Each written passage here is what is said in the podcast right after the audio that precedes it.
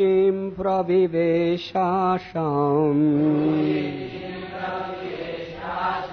कथा पूर्वमहात्मभिः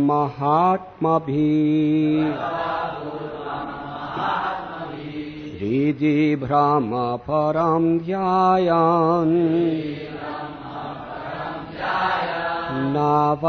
यथो यथोगथा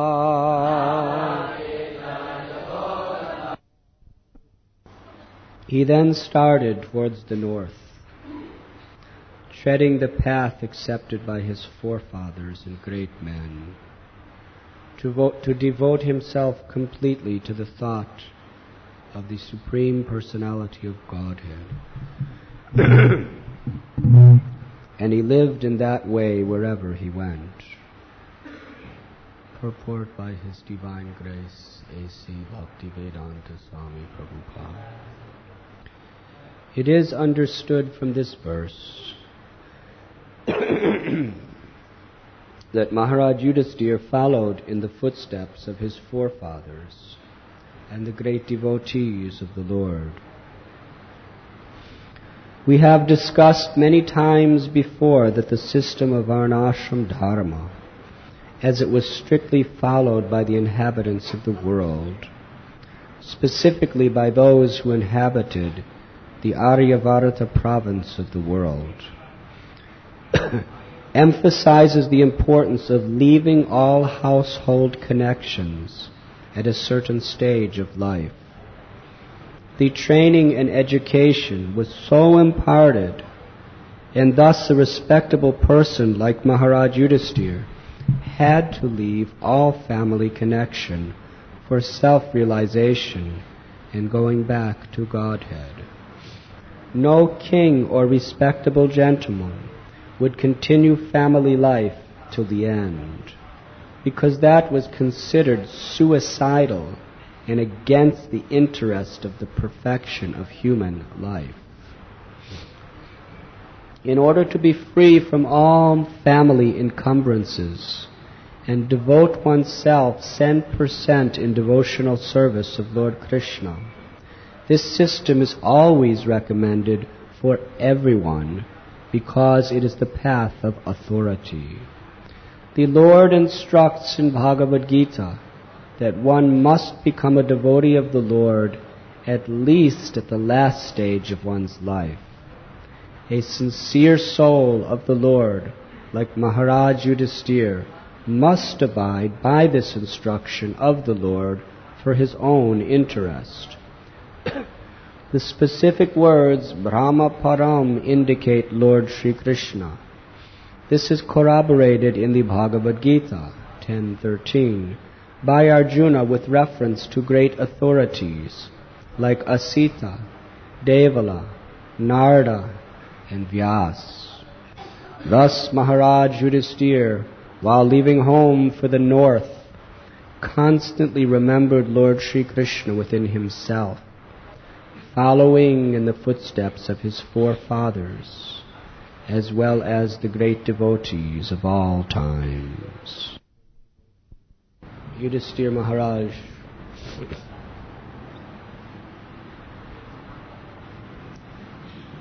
has left all of his responsibilities in this world in the hands of the newly coronated king, Maharaj Parikshit. Great personalities never perform their duties with a desire to be respected, nor do they accept any position in the mood of a proprietor.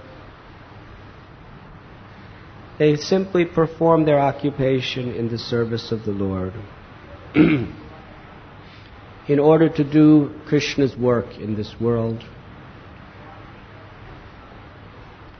And the consciousness must always be that ultimately Krishna is the doer.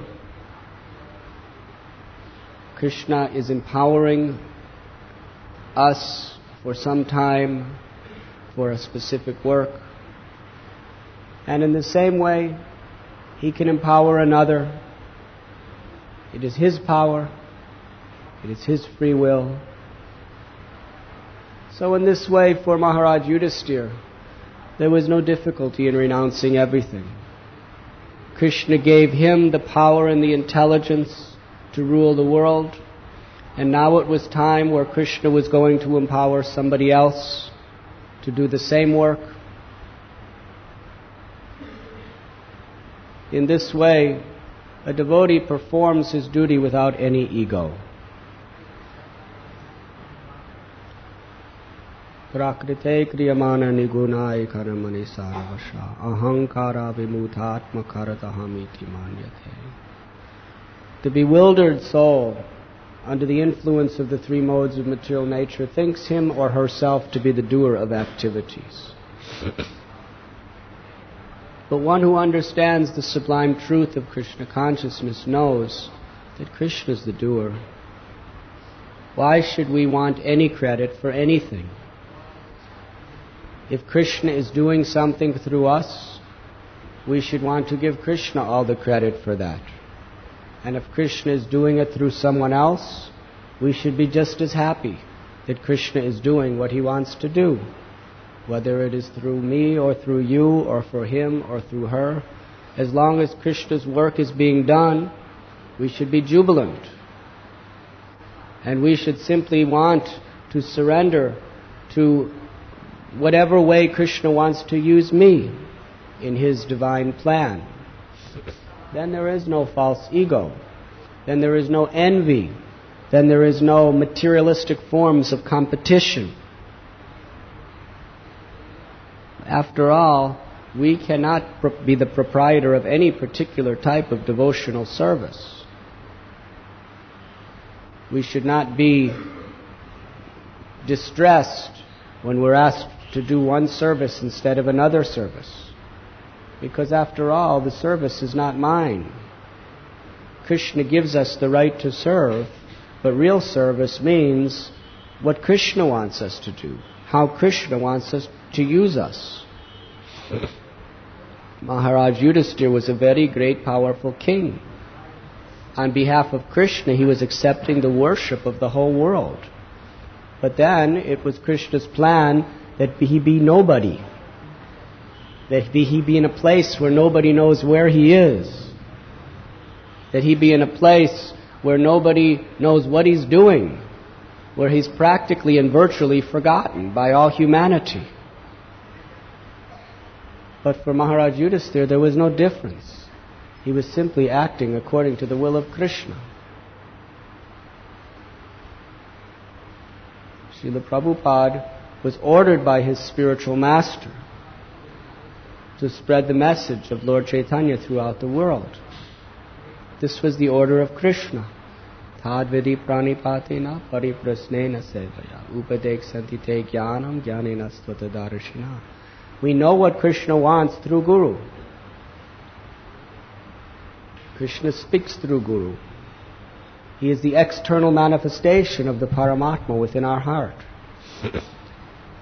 So when Guru Maharaj Srila Bhakti Siddhanta Saraswati Thakur gave him this instruction, he took that as his life and soul.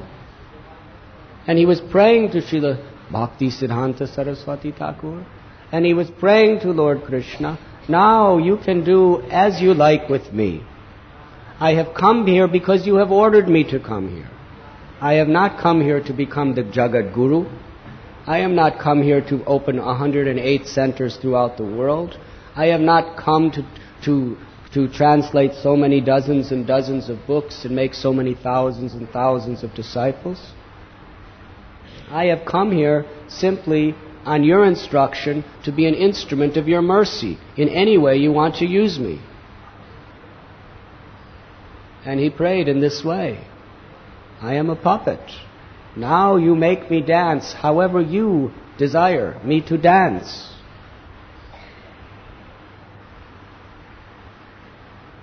If you want to give me the words to penetrate the hearts of these fallen souls, then that is for you to decide how you want to use me. but know that I am surrendered to being used in any way you wish. That is the perfection of Krishna consciousness. Srila Prabhupada allowed himself to surrender to be the instrument of Krishna in any way Krishna desired. In Jhansi, when he started his League of Devotees, he was doing it with the same order of his spiritual master. And by all material standards, everything failed. He worked for so many long months, so much labor, so much planning, so much energy, so much preaching. He began to establish something, and then everything was taken away. He had nothing left. In this way, he was not discouraged at all. Krishna, I'm doing your will. If this is how you want to use me, by making me a failure in the eyes of all, then I'm satisfied just to do your will. But I must keep trying. Until the last breath of our life, we must keep trying to be an instrument in the hands of Krishna. So this is real detachment. Renunciation in the highest sense does not mean to give up eating and sleeping. Does not mean to give up all material possessions. Does not mean to expose one's body and mind to extreme torturous conditions of life. This is not the true principle of renunciation. The true principle of renunciation is to be without false pride, to surrender to the principle that I am simply the instrument of Krishna, and until the last breath of our life, to simply do the will of Krishna. And whatever we do, we know it is Krishna's will. He is using me. To be really renounced means to be free from envy. Because when you see another devotee doing something wonderful, we are happy. We are thinking that Krishna is doing something wonderful through him. Now Krishna is doing something even more wonderful through her. Krishna's will is being done. This is what makes us happy. And we are simply willing and ready, waiting with enthusiasm to do whatever Krishna wants to do through me. Whether you be Hanuman or whether you be the little squirrel, we are not concerned. Krishna can use us in any way he likes. That is renunciation. So yes, Maharaj Yudhisthira, one day he is the king of the world, the object of everyone's attention, and the next day he is forgotten, nowhere to be seen. But in Maharaj Yudhisthira's heart, he was always immersed in the thought of the Supreme Personality of Godhead. And in this way, he followed the path of the great forefathers who were not attached to any situation in this world. They were only attached to Krishna. Eventually, whatever you are, you're going to have to give it up. We should not be attached to any post. We should not attach to being the pujari. We should not be attached to being the book distributor. We should not be attached to being the preacher. We should not be attached to being the temple president or the cook. We should not be attached to being guru or sannyasi or brahmachari or father or mother or student. We should simply be attached to serving Krishna in whatever way Guru and Gauranga want us to serve. That is real renunciation. Because all of these designations within this world will be taken away in due course of time. And if we are attached to any of these designations, we will have to take birth again in this material world. If we're attached to the designation of being a sannyasi or the designation of being a pujari, we have to take birth again in this material world. But if we are attached to being the servant of the servant of the servant of the Lord, abiding by the will of Guru, then we never have to take birth again in this material world. And that is the perfection of our human existence. To die, to live. To die to all these material connections of designations and perform our duties with the true spirit of being the servant of the Lord, the servant of His devotees. It is very difficult after so many years in the Grihastha ashram to give up the comforts of home. And actually, according to the Varnashram system, just at the point when Grihastha ashram is really getting good, that's when you have to give it up. Think about it. When you first get married, it's a struggle. You have to establish yourself in society somehow or other. You are, first of all, you have to learn to live with a man or a woman, which is an austerity. So many egoistic problems. It's an austerity, no doubt. Some sense gratification may be there, but actually that sense gratification is quite frustrating. Because to actually be a good grihasta, you're not supposed to be an animal. You're supposed to actually be self-controlled. So it's an austerity.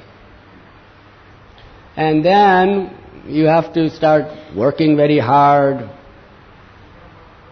And then, for most grihastas, Krishna starts sending children. And that means more expenditure. And as they grow, the expenditure grows. And as the family expands, the, the cost of living expands. So we have to make so many arrangements, working, working, working, somehow or other worrying about how to make ends meet. And you're, and all the children and the wife and everyone else is all depending on you. Ah. The mother has to be so much involved in crying babies, taking them, taking them out of Srimad Bhagavatam class when they're just trying to hear about Krishna, trying to chant their japa and changing diapers in between rounds, not even between rounds, during rounds. It's not a very pleasant life. And the father, he's just worrying about what to do my wife's in anxiety, therefore I'm in anxiety. And I have to make so much money, how am I going to do it? And I have to somehow or other live in this situation. It's very difficult, very difficult. And then as the children get older, they start, so many problems start happening. So many problems. They're so dependent on us. We have to worry about their school. We have to worry about their clothes. We have to worry about their food. We have to worry about their future. We have to worry about what type of association they're keeping. And, and we're just working, working, working, working, working. Very difficult situation. And then, after working to support like an ass for so many years, finally your children grow up. And then they say, Father, Mother, now we will support you. They're grown up, no more responsibilities, they have their degrees in college, they have nice jobs, they're making money themselves, they're married, they have their own families, you're living at home with them, joint family in India is the system. And then actually everything is very nice. This is the, this is the actually only comfortable part of Grihastha ashram. Where now everything I've invested in all my children is going to come back to me. They're going to do the work. They're going to pay the bills. They're going to do everything. I can just relax and be happy. So actually, at the time when the children are grown, ready to support you, that's when Grihastha ashram actually becomes tolerable. And it's at that point that the Vedas say, get out. if you stay on any longer, you're in Maya. Get out. Very difficult. So it's very difficult to, to renounce after living with your children and living with your wife and making so many relatives and so many friends and so many social arrangements. And usually that's at the point where your business career is at its peak, when you're about 50 years old. That's when everything is auto, just practically going automatic. Everything's very good. At that point, you have to give up your business. You have to give up your family and you have to go to the north. what does the north mean? The north means a place where it's very cold.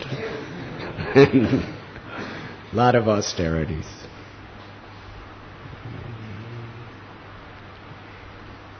So human life is meant for self-realization. But this is difficult. But the Vedas tell us to do it. We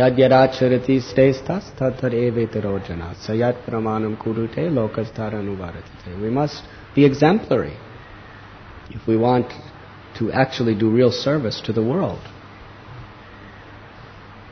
And Srila Prabhupada, he is truly an acharya. He is teaching by his example. So many people talk this was said about Haridas Thakur. Some people speak very nicely, but they do not behave properly. And some people behave quite well, but they do not speak properly. But Haridas Thakur, they said, you speak nicely and you also behave nicely, according to the highest truths. And this is what is called an acharya one who speaks the truth without interpretation, and one who lives by those principles. So Srila Prabhupada is very strongly here echoing the words of the previous acharyas that at this certain stage of life we must actually prepare ourselves for death by detaching ourselves from all of these connections and entanglements of the world and he actually did it. Srila Prabhupada was an acharya who was teaching us by his example how to perfect our life. And Krishna used him in this way. We understand that Srila Prabhupada was sent by Krishna. He was not an ordinary conditioned soul who became purified. He was a great personality who descended by the will of the Lord for the highest purpose. And Krishna used him to teach a certain example. He was an ideal grihasta, and at a certain age, when he was about 50, even though there were so many commitments, so many entanglements, he had children, he had wife, he had all these things, he left it all. He left everything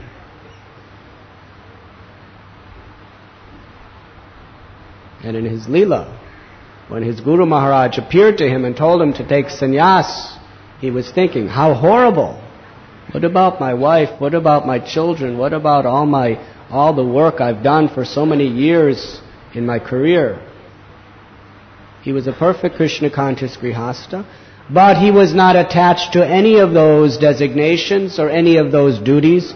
He was only attached to serving his Guru in every phase of his life. And the test that he was actually a, attached to Guru Seva and not his own position and prestige was that when he was asked to give it up, he gave it up. He dedicated his life to the mission of preaching. For us, this is what it means to go to the north. To be fully engaged in the mission of Sri Guru and Gauranga, preaching the glories of the Lord and remembering Krishna by our very, very attentive, intensified sadhana of hearing and chanting. So we should be, grihastas should actually be planning their grihasta ashram from the very day of their marriage, in fact, from the day of their engagement. They should be planning their grihasta ashram in such a way that they can be perfectly Krishna conscious and in a certain stage be so detached that they could prepare for the final stage of life before death.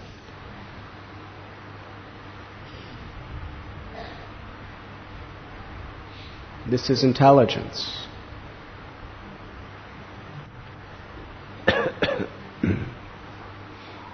and for brahmacharis, what can I say?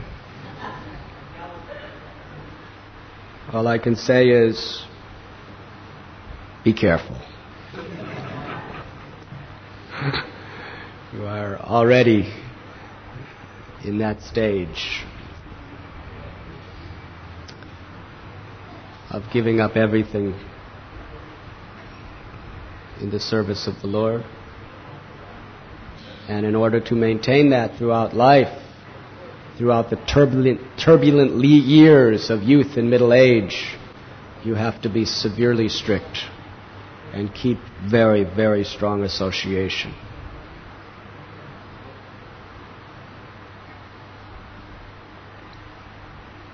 And in this way, the Varnashram system is meant so that everyone can perfect their lives in Krishna consciousness.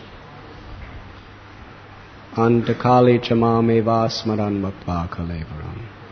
By fully immersing our consciousness in Krishna at the time of death. Is there any questions?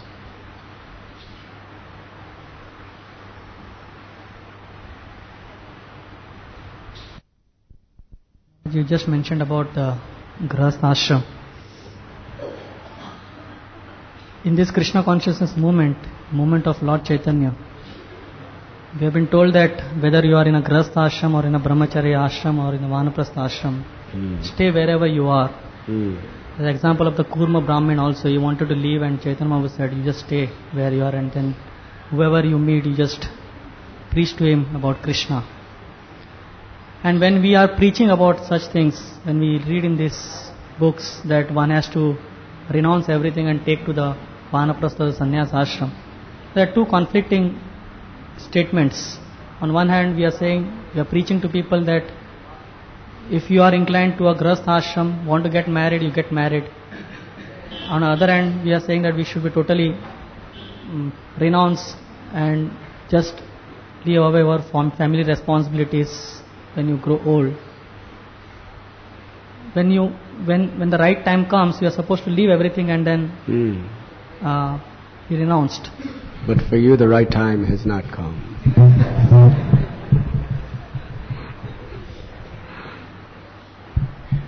There is no contradiction. It is a matter of stages.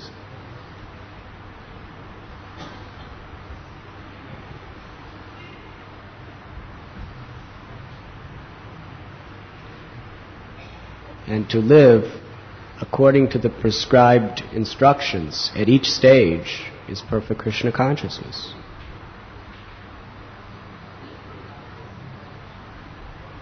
If you're living within your grihasta ashram according to the standards, you are as good as a brahmachari. But the standard is that you should living in such a way that when that stage comes, when your household duties are complete, at that time you should go on to another phase. In other words, after your children are grown, Grihastha life is a struggle. Brahmachari life is always a struggle. Grihastha life is a struggle. It's a different type of struggle, but if you do it in Krishna consciousness, there's really not much difference. There's no difference if you do it in pure Krishna consciousness. But it's a struggle. But after your children are grown and all of these things, then it's not supposed to be such, then you're supposed to struggle in another way. You've done your duties. You've raised your children in Krishna consciousness. You've made money to support the Krishna consciousness movement. These are all necessary services. You've done them. You're not supposed to do it until you die. There's a cutoff point at which time you're supposed to just completely attach yourself to the loving service of the Lord. If you're a pure devotee by that time, for your own spiritual purification, there's no need to cut off anything. But you do it as an example to others because that is what Krishna wants. And if you're not a completely pure devotee at that time, through the realizations and the advancement you've made during your years in the Grihastha ashram, you're supposed to be at that stage where you can quickly perfect your life through the process of complete detachment. So there is no contradiction whatsoever. Varnashram means di- Varnashram dharma in this sense means to do your, the duty that Krishna wants you to do in dif- at each phase of your life. First 25 years as a brahmachari. Second 25 years as a grihastha. Third 25 years as a vanaprastha. And the remaining years as a sannyasi. This is the system. Chaturvanamayastritam gunakama vibhagasha. And this is the system that most of the population is meant to follow. It is the prescribed arrangement given by God Himself. But we have to be looking ahead at what we're preparing for. We shouldn't think that where we are is the all in all.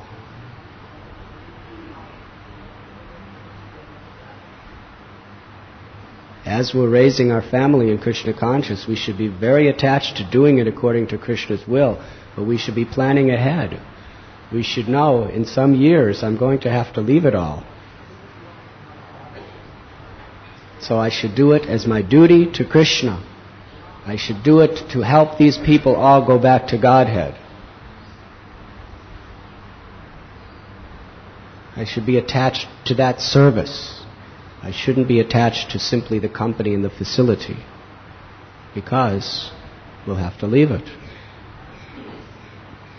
And if you have that in mind, you'll actually be in the proper consciousness throughout your 25 years or so in the Grihastha ashram. But materialistic people, they think this is the all in all. Hmm. So they're never planning ahead. They're not cultivating detachment.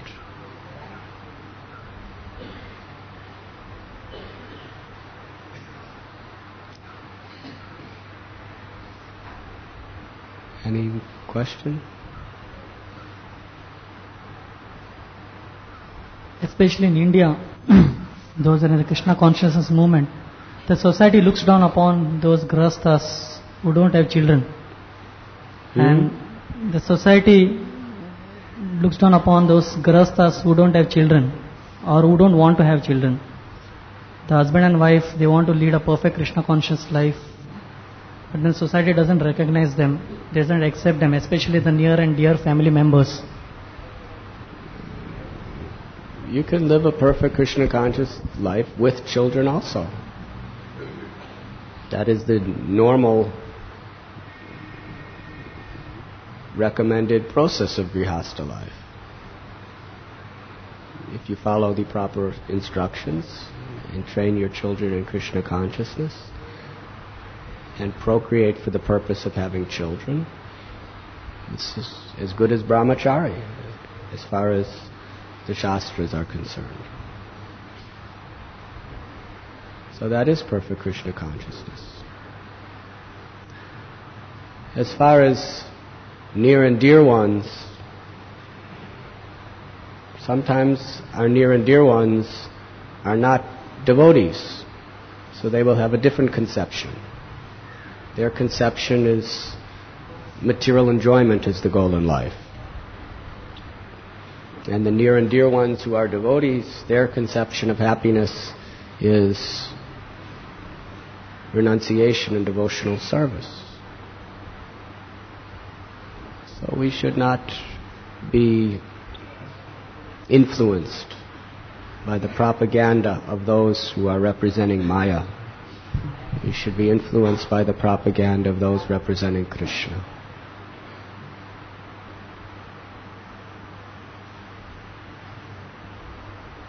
There's, to have children in Grihastha ashram is perfectly natural, and if we do it right, it's perfectly Krishna conscious.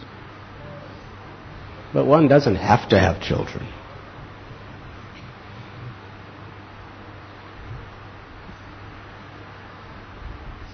You can be Krishna conscious either way.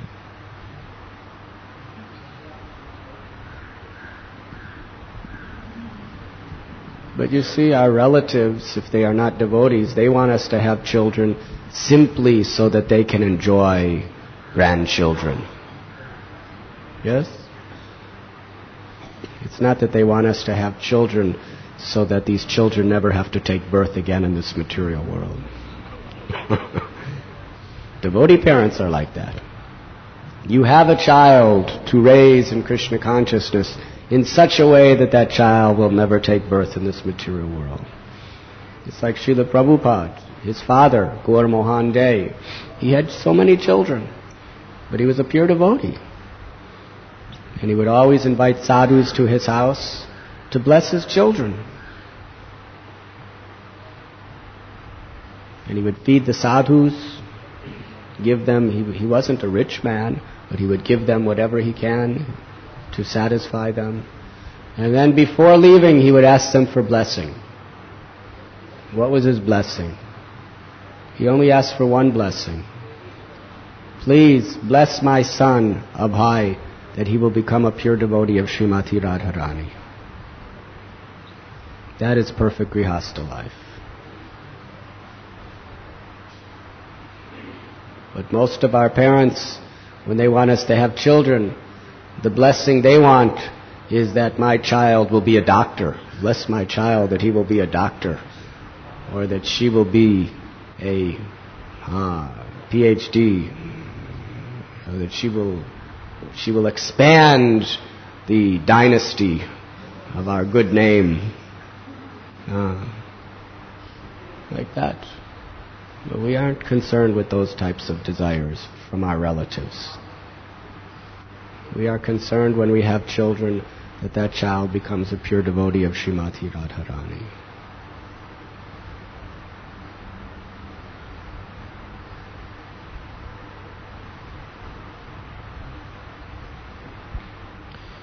You were mentioning about the surrender state of a devotee. And you said that whatever way Krishna uses us, devotee remains satisfied. And he also derives great satisfaction upon seeing his uh, god brothers or god sisters being utilized by Krishna in greater service than maybe what he is serving. So this is a very higher state of uh, consciousness actually. In between, those who are struggling have the knowledge, this knowledge, but becomes difficult to practice it because they haven't reached that stage. Hmm. So they keep on becoming envious. So how to you know contract this or tolerate this? Hmm. They're envious of you because you're so empowered and so wonderful and so great. We should not think that anyone's envious of me. Because we are nothing. It is Krishna. So, how to deal with the problem of envy and ego in the neophyte condition of Krishna consciousness? This is your question? Uh.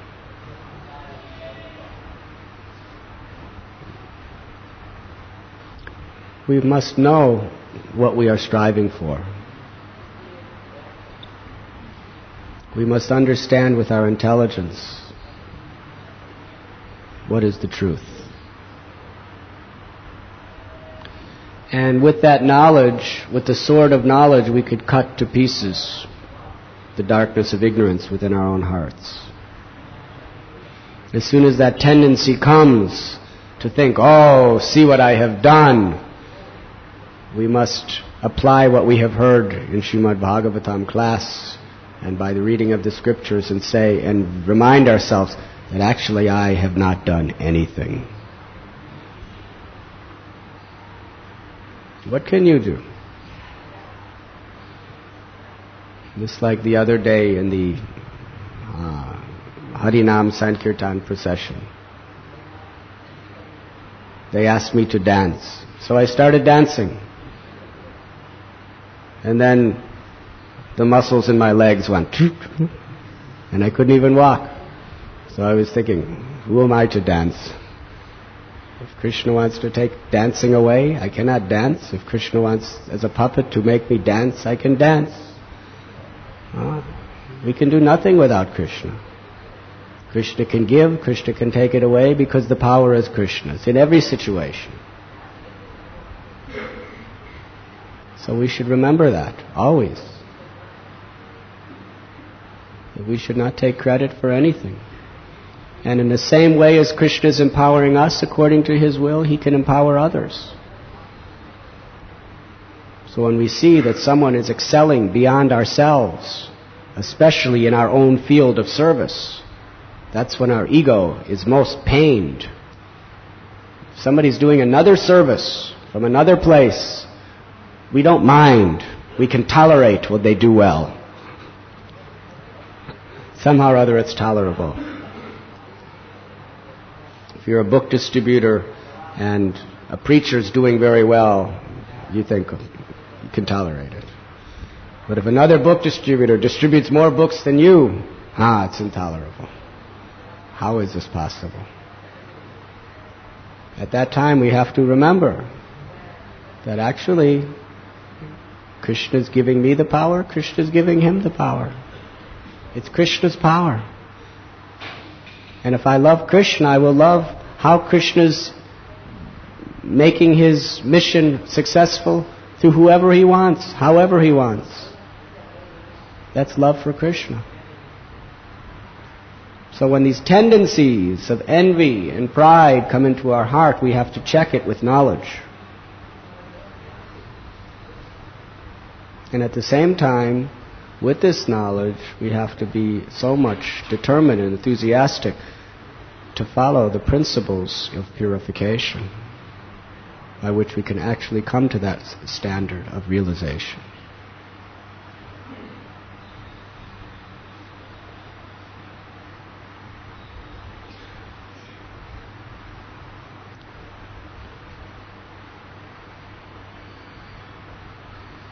Yes?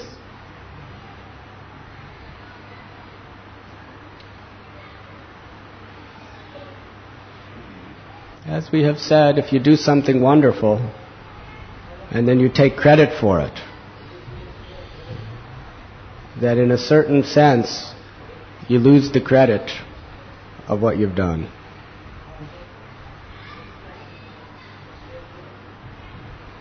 But if you give the credit to Krishna, give the credit to Guru, give the credit to the blessings of the Vaishnavas, then whatever you've done becomes eternally, ever increasingly to your spiritual benefit.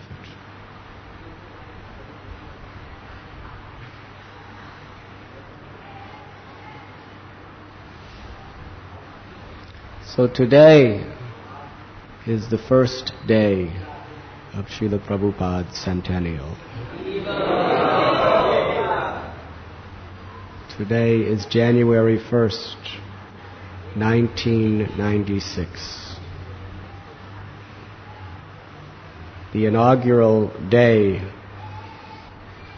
of the 100th anniversary of Srila Prabhupada's appearance in this world. So throughout the year, people take New Year's resolutions. That on this auspicious day, the first day of the year of the centennial of Srila Prabhupada, we make the resolution within our hearts, in the presence of their Lordship Sri Radha Gopinathji and Srila Prabhupada, that we will truly live according to his instructions. And in this way use our life individually as well as in the association of his movement to make his glories known for the benefit of all living beings. We should show our love for him by how we cooperate. We should show our love for him by seriously endeavoring together to purify our lives by the process that He has given us. And throughout this year, in a most exemplary way, we should be striving with extra enthusiasm and energy to help the world understand the mercy that Srila Prabhupada has descended to bestow upon all. Srila Prabhupada ki. Srila Prabhupada Centennial ki. Nitai Gaur Premanandi. Thank you very much.